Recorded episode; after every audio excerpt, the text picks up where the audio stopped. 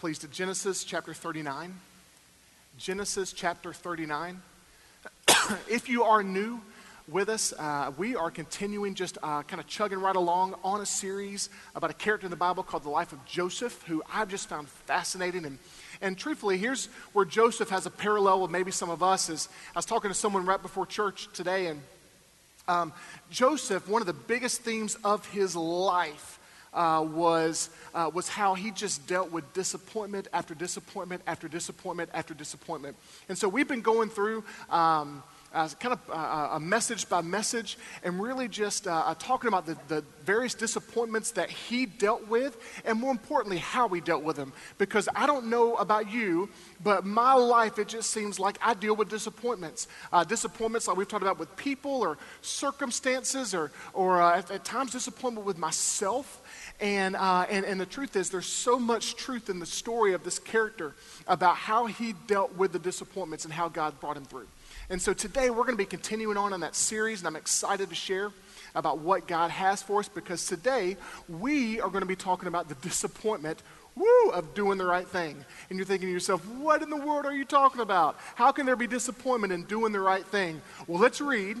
Uh, starting in verse 6 all the way through 20. And we're going to talk about how Joseph did the right thing, and even though he did that, disappointment came out of it. Let's read.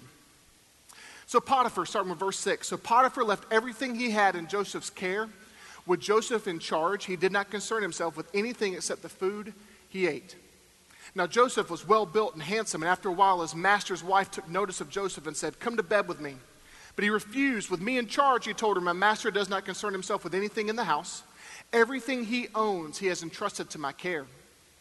No one is greater in this house than I am, and my master has withheld nothing from me except you, because you are his wife. How then could I do such a wicked thing and sin against God? And though she spoke to Joseph day after day, he refused to go to bed with her or even be with her. One day he went to the house to attend to his duties, and none of the household servants were inside. She caught him by his cloak and said, Come to bed with me. But he left his cloak in her hand and ran out of the house. When she saw that he had left his cloak in her hand and run out of the house, she called her household servants. Look, she said to them, this Hebrew has been brought to us to make sport of us. He came in here to sleep with me, but I screamed. That's a woman scorn for you. When he heard me scream for help, he left his cloak beside me and ran out of the house. She kept his cloak beside her until his master came home. Then she told him the story. That Hebrew slave you brought us came to me to make sport of me. But as soon as I screamed for help, he left his cloak beside me and ran out of the house. When his master heard the story, his wife told him, saying, This is how your slave treated me. He burned with anger. I want you to see this. Joseph did the right thing. But in verse 20, Joseph's master took him and put him in prison, the place where the king's prisoners were confined. Me pray one more time for this message and we'll continue. God, I just thank you that your word shows us characters that go through so many things, God. Lord, that every character in some way, shape, form, or fashion, God, is relatable to our lives. And I thank you for setting that example for us. And today, God, as I, as I speak, I pray that more than anything, you would encourage people. And I ask, God, that you would just continue, God, to, to speak through me. And uh, God, um, I pray that people would walk away today with a sense of hope and, uh, and what you're doing in their lives. In your name, amen. Amen. Um, how many people here, let me just start off with a question. How many people here, uh, especially the parents, have more than one child? Uh, uh, can, can, I get the multiple child parents uh, to, to raise their hands? Yes. Uh, uh, what I'm about to tell you, you are about to go, oh, you, you are, you're about to identify with exactly what I am talking to you about. And here's the truth the, the, the truth is this is that um, along with my parent, along with being a parent and along with having to do a lot of things, you know, I mean, there's two different sets of personalities or three different sets of personalities. Uh, there's all kind of people uh, or, or, different kind of uh, ways that we have to treat them. We've got to train them, much, uh, uh, train them up differently. Um, we love them both the same, uh, but how we treat them to raise them up is completely different. And but one of the biggest frustrations and challenges, and maybe you can identify with this, that I feel with having two kids. I've got a little girl, uh, eight years old, named Madison, and a six year old son named Davis. And one of the biggest things um, challenges that I have with them is that they have this incredible sense of justice, especially when it comes to each other, because if they sense in any way that Kim or I are treating one of them different and more favorably than another one, they instantly throw their hand up and say, That is not fair. And how to calm that down is, oh my gosh, it's so hard. A couple of nights ago, um, literally me and Madison and Davis, we were going through our kind of late night routine that we normally do is after dinner, they get their baths and showers. And then before they go to bed, they say, hey, daddy, will you play Wii U with us? Well, of course I will. And I let one choose one game, one choose the other. And so Davis had chose his favorite game, which was Mario Kart. And uh, if you've never played that game, there is something therapeutic about shooting a red turtle shell at someone else and blowing up their Mario Kart. It makes you feel so great inside. It really does. I can't explain it. You should try it. So we're playing Davis's game. We're playing Mario Kart. Of course, Daddy's winning. right? You know, I mean, yes, there are other areas where I build up my child's confidence and I let them win. Uh, but when it comes to Mario Kart, oh no. They got to earn it. Um, so we're playing, and, and uh, this was Thursday night, and my wife, she came up, and, and Maddie hadn't chosen her game yet. We were still playing the, the game Davis wanted to play. And Kim says, Y'all, I hate to tell you this, but I've got field day tomorrow with my class. It's just been a long week. I am tired. And so I said, You know what? Maddie and Davis, hey, let, us I know we're done with Mario Kart. We haven't played Maddie's game yet. Let's just go ahead and go to bed you know, uh, well, well, Maddie, I'm sorry, baby, or whatever. And literally, she looks at me, and I could almost see the tears almost coming down her face. And she was like, Daddy, that is no fair. We played Davis's game, but we didn't get to play mine. And so instantly, I begin to Rolodex mentally. How can I make this fair uh, t- uh, to Madison? I say, Cool, baby. Well, I know that Davis chose the game, but you get to choose the stuffed animals that sleep with you all at night. How about that? And she goes, that's fair. And she moves on. Crisis averted. It was a couple weeks before that. Um, Madison, uh, we were doing family movie night, and Madison wanted to watch Disney's Monsters University. Cool. Davis wanted to watch Disney's Cars, uh, Cars 2. Awesome. Daddy, but I want to watch my game. I want to watch my movie. I want to watch this. Let me watch that. So, how do I make sure uh, uh, to, to make this fair for them, for their sense of justice. So, like any good dad, I know which child is going to fall asleep first. And I know that child is Davis. So I said, you know what, Davis? Let's watch Cars 2. Maddie instantly looks at me. She goes, but. And I pulled her aside. I said, baby, as soon as he falls asleep, we're going to watch your movie. Okay, awesome. It was even a couple of weeks before then. It's morning time. Babies, what do you want? What do you want for breakfast? I want cereal. Cool. What cereal do you want? Davis goes, I want Lucky Charms. Cool, I can do that, buddy. Maddie goes, Daddy, I think I want Lucky Charms too. Awesome, I can do that, baby. I go and grab the box of Lucky Charms. I pour it in a bowl. I realize I got enough Lucky Charms for one bowl. But Daddy, I asked first. But Daddy, you did what they wanted to do last time. If you give it to her and not to me, it's not fair. And so, just like any dad, this is how I solve this because, you know, I want to make sure it's solved in a, in a good and correct and fair way. So I looked at him. I said, I will not make the decision. You must do paper, rock, scissors, and the winner gets the Lucky Charms. Best two out of three. And they thought about it and they said, okay. And all of a sudden, I said, hey, make sure the rules is this one, two, three, then shoot, okay? And, uh, and Davis won. And, uh, and so I said, Maddie, I'm sorry, baby. I didn't make the call. You should have chose better. And, uh, and we moved on from there. But it's so funny because I look at my kids, and as a father, this whole sense of justice, this whole sense of it's got to be fair. And if it is not fair, if the decision that you're making uh, that impacts my life, Dad, is not fair, I'm going to let you know verbally that it is not fair. Because a child has this overwhelming sense that life should be fair. I wish I could tell you that as we get older, this overwhelming sense that life should be fair changes because we mature, and the truth is, it doesn't. As human beings, we have this absolute desire for our life to be fair. I really and truly believe that we don't have a hard time going through rough times. We don't have a problem when life gets tough as long as in our decision matrix, as long as when it filters through our sense of fairness, we can say, you know what, this makes sense, it's fair. But maybe you're going through this now. Maybe you've gone through this. Maybe this is on the horizon for you. But it is incredibly hard for us when we go through times and we go through situations and when circumstances in life come our way. And when we look at it objectively, we say, that is not fair. It's not right. That's what makes this story so hard to, to, uh, to, to, to, to take in. Because here's Joseph, and Joseph did what was right. He did the right thing. His master's wife, while, while the master was away, while Potiphar was away, he, um, the, the Potiphar's wife came to Joseph and said, Sleep with me. And Joseph had the integrity to do the right thing, and he said no, even to the point of running away.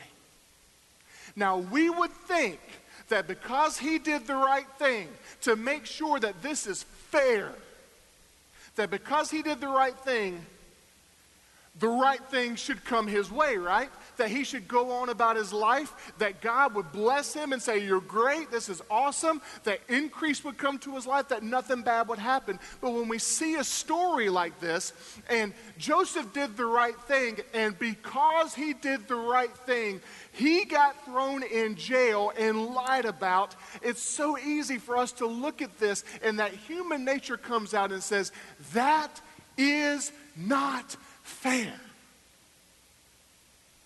Maybe there are people here today who, just like Joseph, you are going through, you've either made some decisions or you are about to make some decisions, and you know that the direct result of you doing the right thing will end up with you not being treated so well. And you're wrestling with that. Maybe there are people here today who, maybe recently, you've made the right decision. You know it was the right decision, but it cost you something. You treated somebody right and they didn't treat you right back. You made decisions to do the right thing and life came back at you and almost punished you, it seems like, for doing the right thing. Maybe you've got some decisions to make that you're wrestling with that you know you know if you do what's right, what's going to come after it is not going to be fun. And the biggest thing you're wrestling with isn't the decision to do the right thing, but the biggest holdup is because you know what the right thing is. The biggest holdup is I know if I do the right thing, it's going to cost me. There is a disappointment that comes in life when we do the right thing and it still harms us. The story of Joseph is here to encourage us today. And I don't know what your background is on this Memorial Day weekend. Maybe you've been in church all your life, you've heard this story a thousand times, and it's going to be a refresher and encouragement to you. Maybe there are people here today who you've been away from church, and for whatever reason, it makes no sense. On a Memorial Day weekend, you decided instead of going to the lake, you know what, let me at least go to church today but you're facing decisions. Maybe you're, maybe you're walking close with, with, uh, with God, maybe you're not.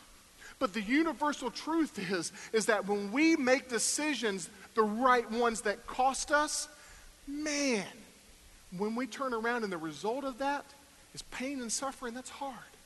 So let's look at Joseph because just like us, Joseph made the right call when he chose not to sleep with another man's wife, you know the first thing he did, and maybe you can relate to some of these. The first thing that he did, as far as his right decision, he made the right decision when no one else was looking. There wasn't an audience. She didn't come to him and say, Hey, come sleep with me with other people around. Potiphar wasn't around. And don't you know that Joseph was tempted with this whole idea of, know what, if I sleep with this woman, no one else will know because it's just between me and her. Maybe there are people here today who you are you, you, you feel that temptation. You've got a decision to make and you know what's right. But because there's nobody else around, there's nobody looking, that temptation comes and tells you and whispers in your ear and says, Nobody's looking. You don't have to do what's right. No one will ever find out. But more than even just that, you realize that Joseph made his decision the right decision to protect someone else? If you look at the story when Potiphar's wife came and, and said, Joseph, sleep with me, one of his first responses was, How can I do that to my master? Joseph just didn't make that decision for himself. He did the right decision to protect someone else because he knew that if he did sleep with her, it would eventually come out. And then don't you know that everybody in that household, everybody in that city, everybody in that community would look at Potiphar for the rest of his life and say, Look at that dude. Look at him. He trusted one of his slaves with his entire household. And he ended up taking his wife. He would have been the butt of jokes for the rest of his life. So Joseph not only made that decision for himself, but he said, You know what? I can't do that to Potiphar. Potiphar's been good to me. Maybe there are people here today who, some of the decisions that you are facing, you're going to do the right thing to protect someone else, not just you. But more than just even that, if we look at it even further, you know one of the things that Joseph resisted? He resisted the temptation to have it all. One of the things that he told Potiphar's wife, if you go back in the story, he said, My master has withheld nothing from me except for you. How many times have we, has it become apparent that we live in a society and we live in just in, in our life, and sometimes it can even be human nature. Why can't I have it all? Why, ha- you know, I've got all these things, but there's one thing I don't have. Why can't I have it all? You realize that by Joseph saying, I've got all these things, but my master's withheld you, and I'm not going to have you? Do you realize that Joseph had to realize, wait a minute, I'm going to be grateful for the 99 things that I do have, not for the one thing that I don't? And that flies counterculture to what we believe. That flies counterculture to what we've been told as a society at times, isn't it? Because we've been told, hey, don't be grateful for the things that you do have Max out your credit card for the things that you don't. Hey, you can really have it all. There's going to be a hidden cost involved, but know this you can have it all. And that lie has destroyed so many people and families. Joseph did the right thing by saying, you know what? I'm going to be grateful and focus on what I do have and not set my eyes on what I don't. Sometimes doing the right thing means saying, No, I will not continue to take things into my life. But even more than that, do you realize that Joseph doing the right thing meant that he didn't bow down and he didn't give in to his circumstances and his past? Let's not forget how Joseph got there in the first place. Joseph got there because his brothers got mad at him, threw him in a well, sold him into slavery. How easy would it have been for Joseph to say, you know what? I'm nothing but a slave. You know what? Life's been tough to me. You know what? There's been some things in my life that haven't been fair. I shouldn't even be here. How I got here was wrong. So who cares what I do and who cares how I treat myself? We do that all the time, don't we? We face that temptation all the time. It's so easy to look at our environment that's around us and look at our past and for that to be the re- for that and for that to be the excuse as to why we're about to do the wrong thing that we're about to do.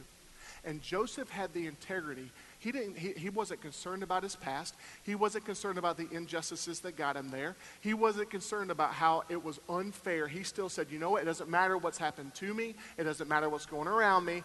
I am going to do the right thing. And there's some people here who you've either made that decision, good for you, or you're facing that decision.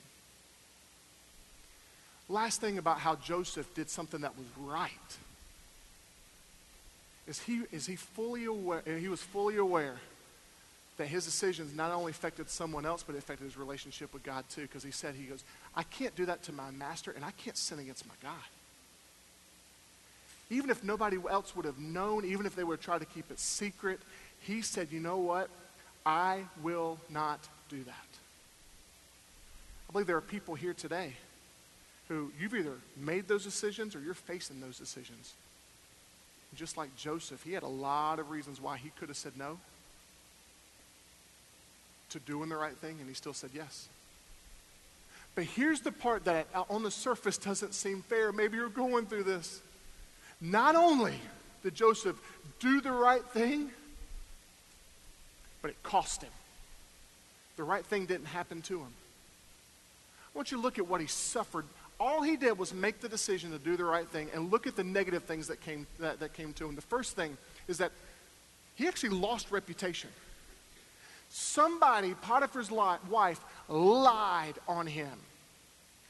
And there is no record that Joseph had the opportunity to defend himself.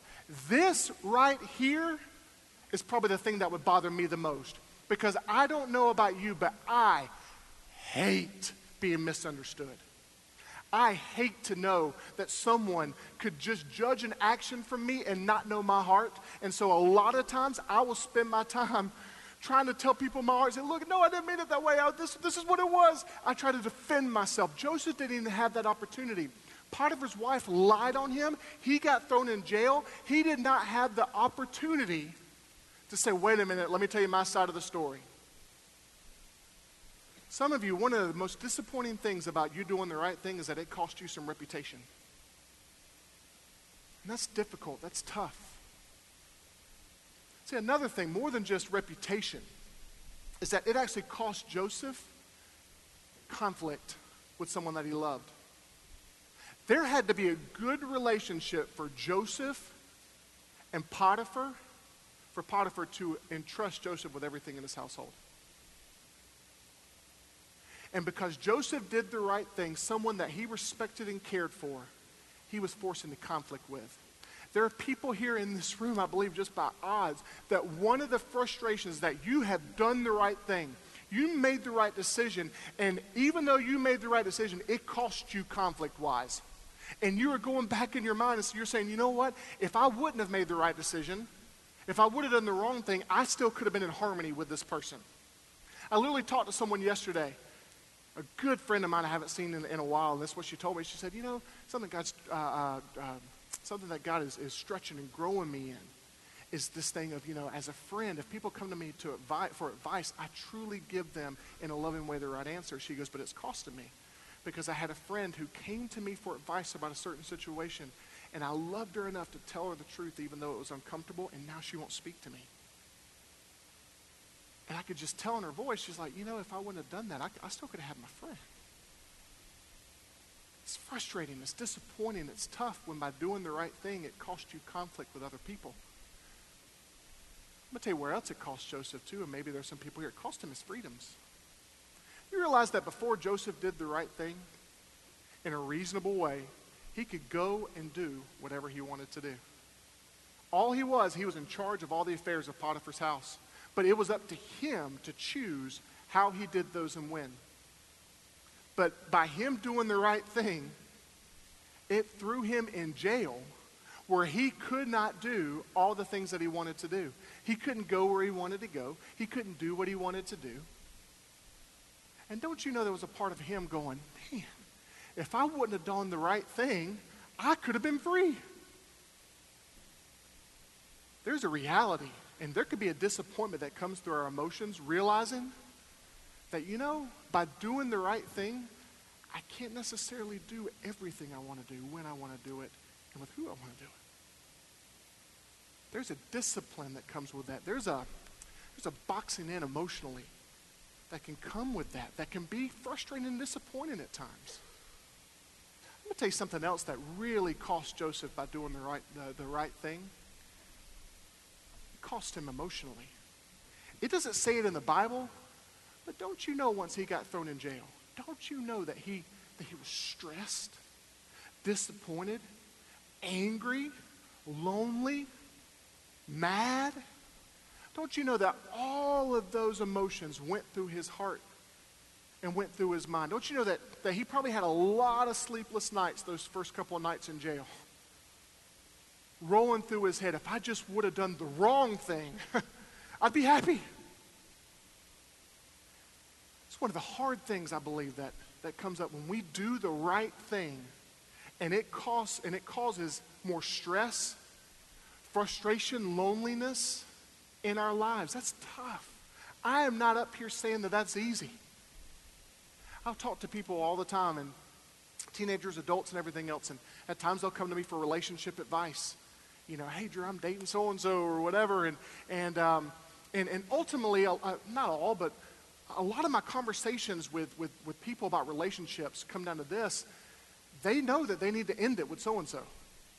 But they also know that by doing the right thing and ending it, it's going to cost them emotionally up front because there's going to be stress, misunderstanding, loneliness. And I've literally seen people, when it comes to relationship, this one little spear, they would rather stay with the person so that way they do not have to deal with the consequences of doing the right thing.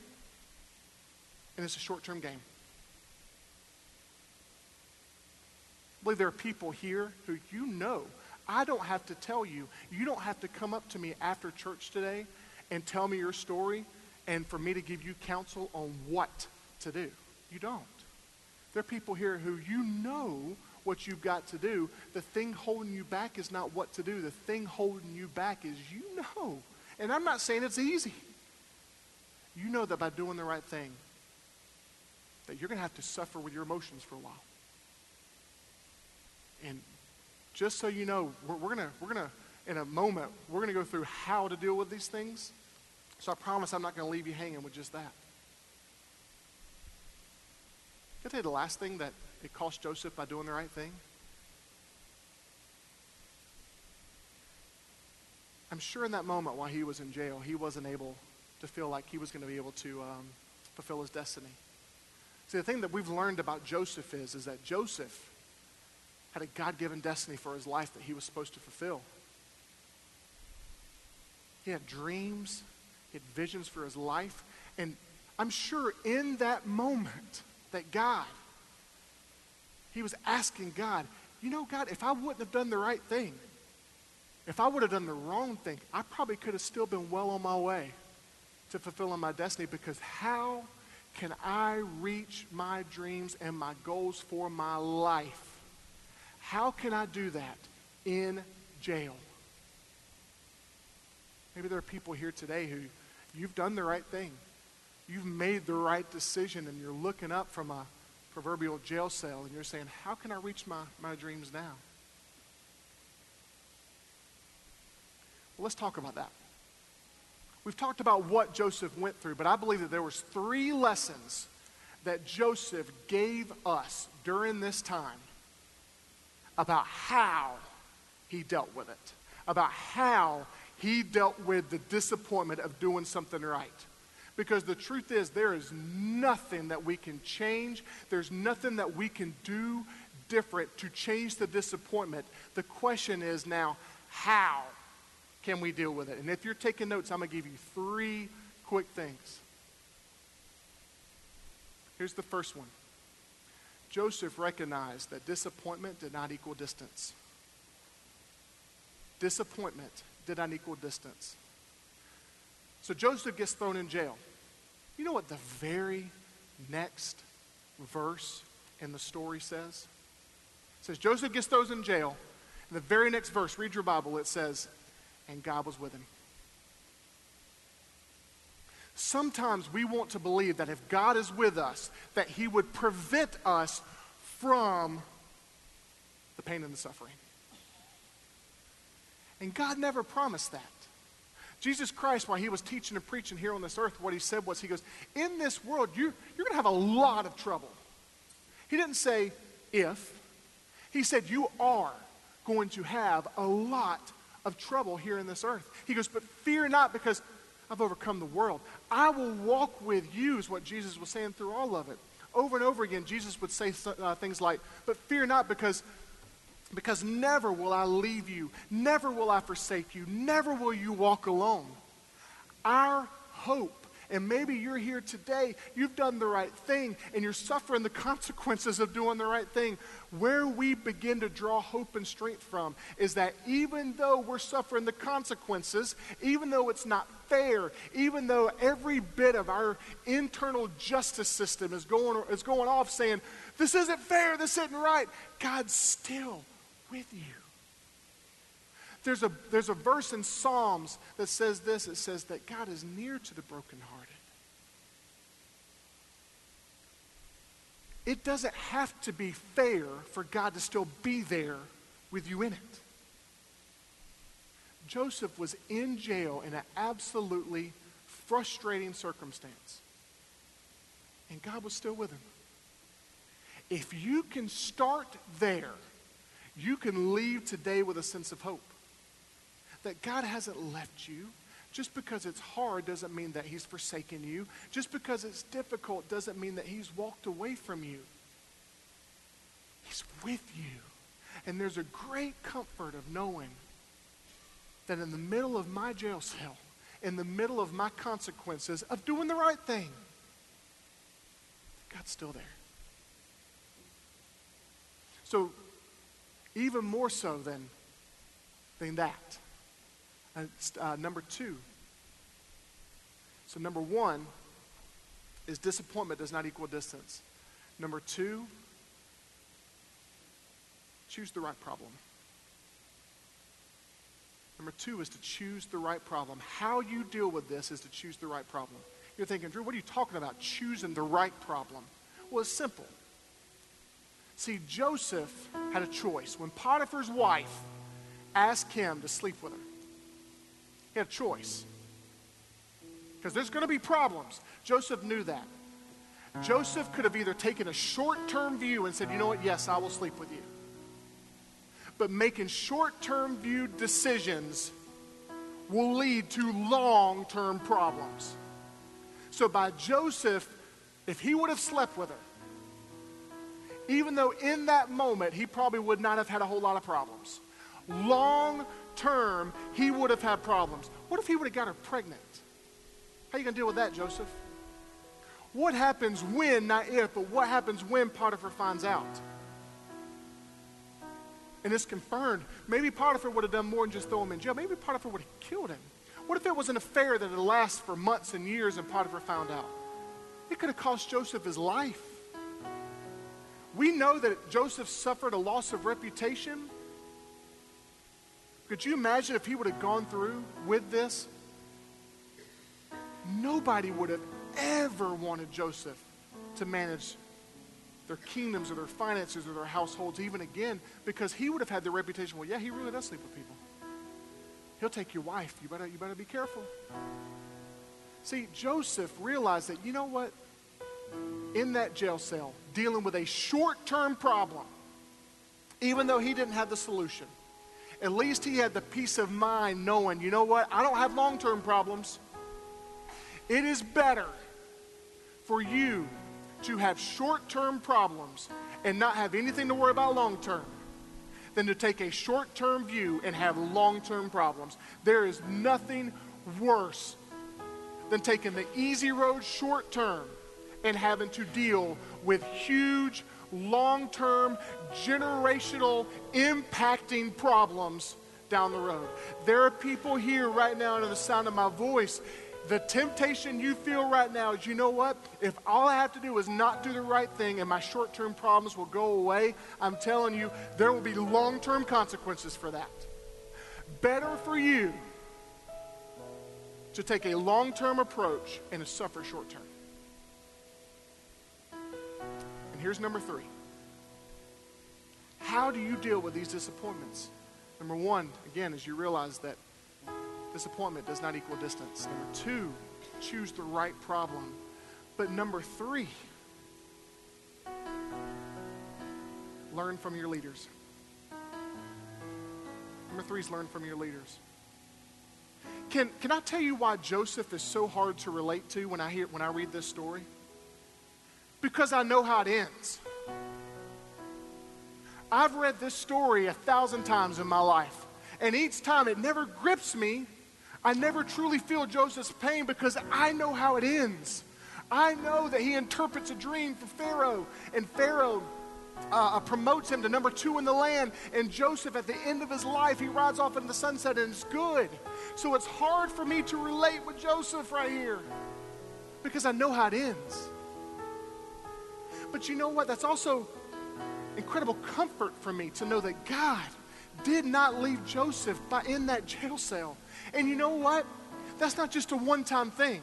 I go through the pattern of the Bible and I don't see where any moment, there's not one moment where God let any one of his people who were trying their best to serve him and walk with him, there's not one moment where he let them rot in a jail cell. He didn't do it. And so I look at leaders like that and I realize wait a minute, I know the end of their story, and God worked it out for their good. If He can do that for them, He can do that for me. And let's not forget the ultimate unfair. When I want to get on my proverbial pity horse and start crying about how nobody knows the trouble I've seen, I remember that there was a Savior, Jesus Christ, who did the right thing. He was sinless. He didn't do anything wrong. And he chose to come to this earth and walk amongst me and walk amongst people who rebelled against him. And Jesus Christ, if you look in the Gospels of Matthew, Mark, Luke, and John, had a choice to make toward the end of his life at a place called the Garden of Gethsemane, where Jesus had to deal with his unfair moment. And he told God, if you read it, he told God, God, Dad, if there's any way you can take this cup away from me, please do it. Because it's unfair. I don't want to have to die on a cross in a brutal way for these people. He said, but nevertheless, I'll still do it. And even in that moment, when Jesus died on the cross, unfair that my Savior should die for me, that He should die for my sins, that He should die for my wrongdoings, so that I can have relationship with God. Unfair. But even in that unfair moment for Jesus Christ, God the Father had a plan because after three days in that grave, He rose again. When I go through moments where I realize unfair, I go through the pattern of the Bible, and for every single moment, every single time where one of God's people went through an unfair moment, in that moment it seemed unfair, but in the end, God allowed him to win. I don't know who's here today, but you need to understand because of Jesus Christ and because of his sacrifice, that God the Father looks at your unfair moment and he says, How it looks now is not how it will end if you will trust me. If I could get everyone, please, just to bow your heads for a moment of concentration and privacy. One of the, one of the areas that God is just challenging me as a, as a preacher and as a minister is to always ensure that there's an opportunity after every message for people to know Jesus because maybe there are people in here that are going, you know what, Drew, that sounds great.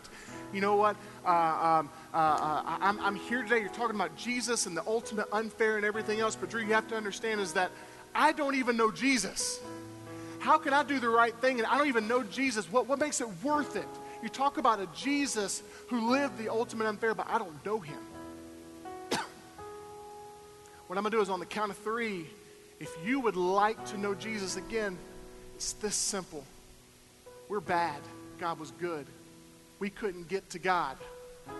So God came up with a solution. He sent his son here on this earth who, who lived for 33 years a sinless life, died on a cross, so that through faith in him, we can be good. And we can have relationship with God our Father. If there's anyone here, all I'm going to ask you to do is when I come through, just raise your hand and put it right back down. I want to know this Jesus. I'm not going to bring you up to the front. I'm not going to Uh, I'm not going to call you out. You're not going to go in some special room. It's just between you and God. Well, Drew, why, why do I need to raise my hand? Because I believe that when you respond externally to what's going on in on the inside, God sees it, it seals it in you. So, who is there anyone here today who you would say, Drew, I, I don't know this Jesus, but I want to. I want to have a reason. I want to have a reason in my life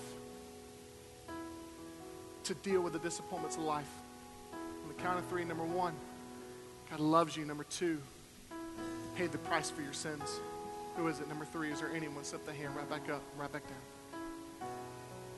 Thank you, God. I see that hand. I see that hand. You can put it down. So, Father God, we just thank you. And God, as we close today, I just pray that you would encourage people as we just worship you to close out. God, I just ask that you would continue to move and encourage people, Father. God, for the decisions that were made for you today, I just ask. I just ask that you would continue to continue to build in them a hope that you're with them, that you've never forsaken them. We just thank you, God, that you never leave us alone. And we thank you that even in the disappointment of doing the right thing, God, that you work it out in the end. We love you today. Would you stand as we worship?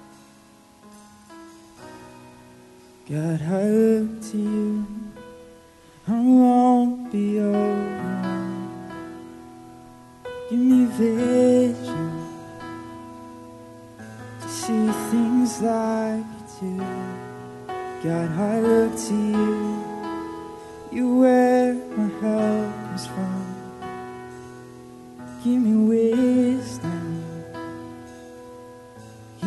Know just what to do.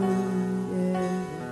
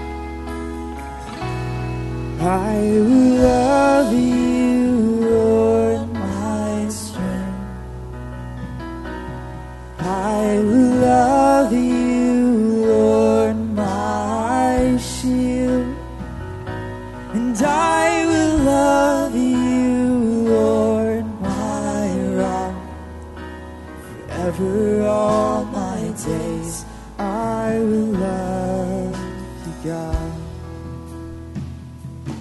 Hallelujah.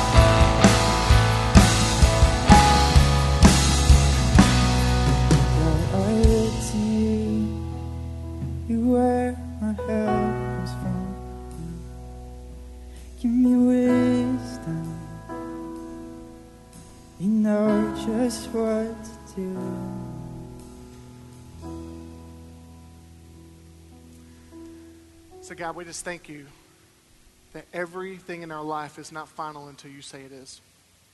And God, as we leave today, God, I just bless everyone here. I pray they would just be encouraged, God. And I just ask that you would just keep us safe as we as we spend some time with our family and friends and bring us back safe next week. We love you, God. In your name. Amen. Hey, y'all have an incredible day. See ya.